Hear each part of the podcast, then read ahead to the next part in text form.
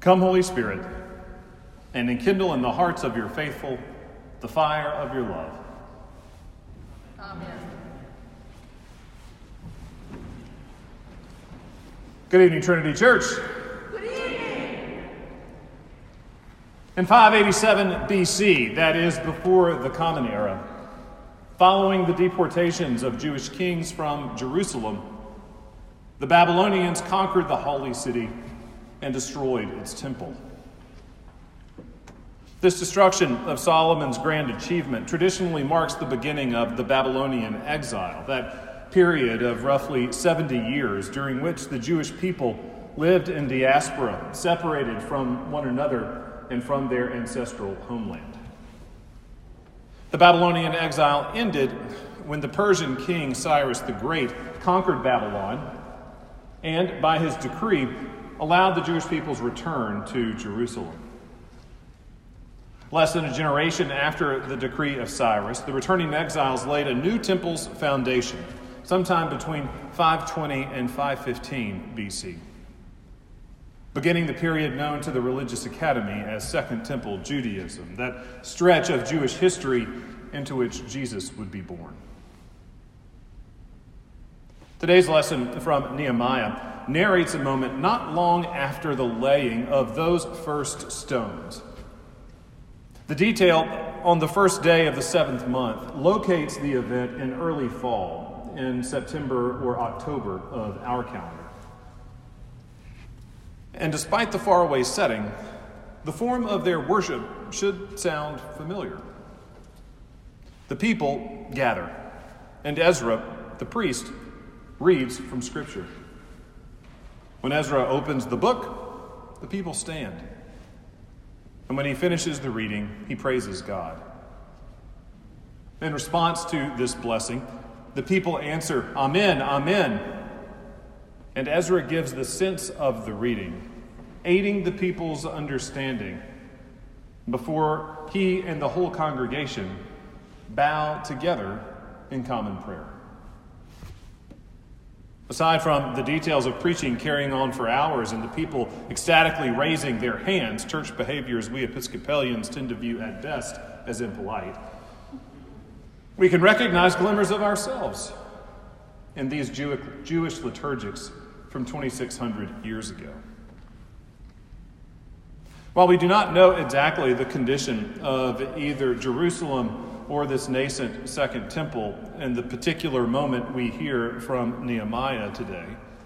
The short book of the prophet Haggai, penned during these same years, complains that the house of the Lord still lies in ruins while the returning exiles worry more about themselves and the rebuilding of their own homes than rebuilding the temple of their God. Upon hearing stories of their former glory, a reading from the law, the people of this evening's appointment weep complicated tears. Some in that old congregation weep tears of relief. For their turn in fortune seems scarcely less than a miracle. They have returned to Jerusalem.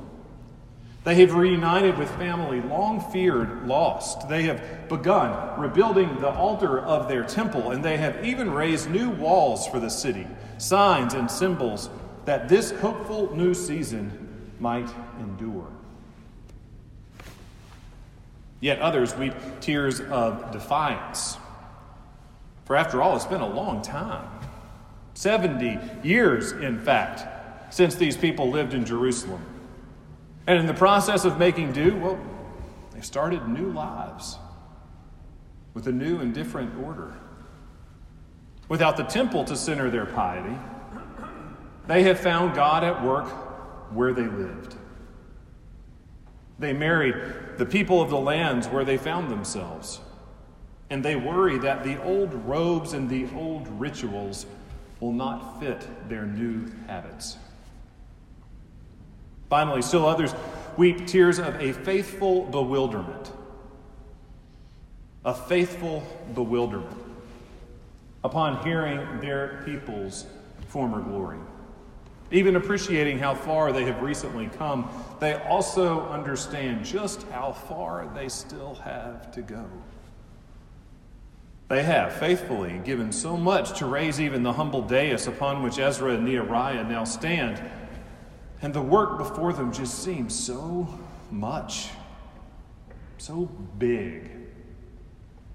And even as the righteous vision of a second temple captures their heart and imagination, their vision looms with overwhelm and worry. Can it be done?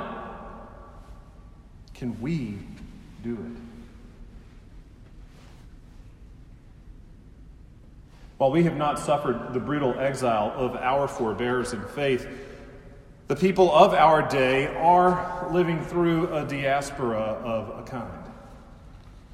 All of us, in varying measures, are experiencing loss and separation, grief and lonesomeness buckled as we are into the anxieties of this roller coaster Omicron surge in combination with the dread of the pandemic's fast approaching two year anniversary. Our feelings are intensifying and our reactivity is quickening. And in these days, we too cry complicated tears. Surely we cry tears of relief as well relief that we have made it this far.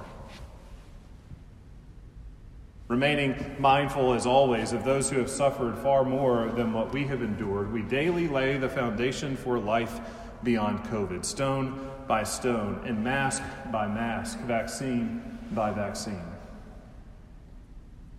And we weep with amazement at the opportunity to worship together in person in this treasured temple.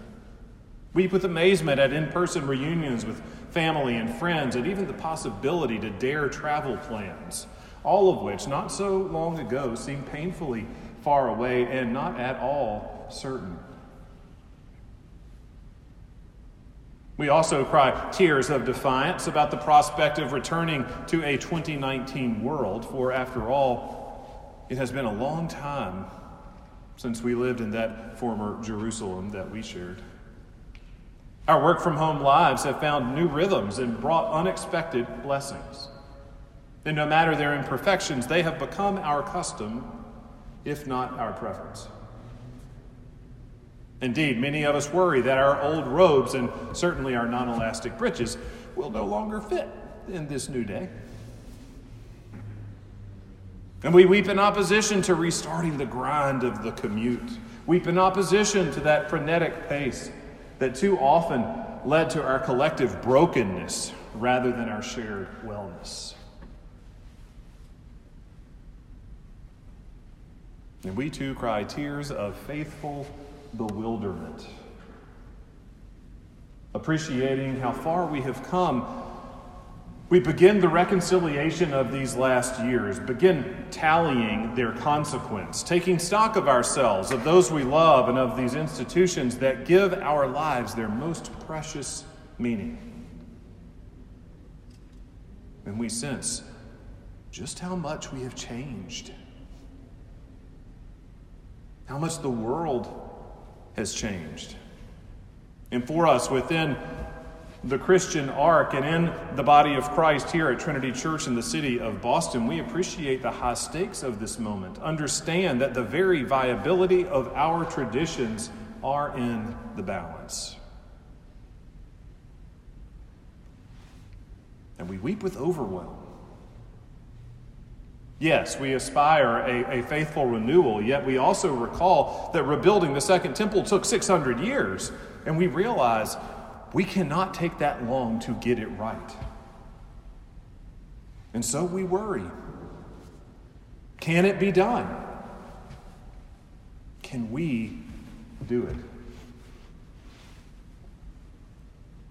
Ezra and Nehemiah speak into all these tears. They face these worries and these great wonders, and they encourage their community, saying, Do not mourn or weep. Importantly, the governor and the priest do not call for a distraction from the real difficulties of their collective circumstance. They do not call for their community to ignore either their personal situations or the legion feelings that the people have about them. Rather, they announce urgency for finding joy in their daily bread. They declare that the people's path to restoration is through their challenges, through greeting each moment as nothing less than the day of the Lord. Not the first day, not the last day, but a good day. One meriting acknowledgement as holy. Trinitarians, as it, as it was with them, so it must be with us. This is the day that the Lord has made. Let us rejoice and be glad in it. And with this kindest, gentlest of subversions, let us reverse the expected salvation economy. And by the righteous power of lives lived in love, let us declare that joy will no longer follow God's blessing. Indeed, may our brave joy announce God's blessing, participate in God's blessing, advance God's blessing. Our joy coming first. For whatever is to come next in this season or beyond the pandemic, Postponing our joy until some glorious goodness arrives will antagonize a blessed outcome and not bring it nearer. Indeed, we must dare joy now. Even in this moment of anxiety and reactivity,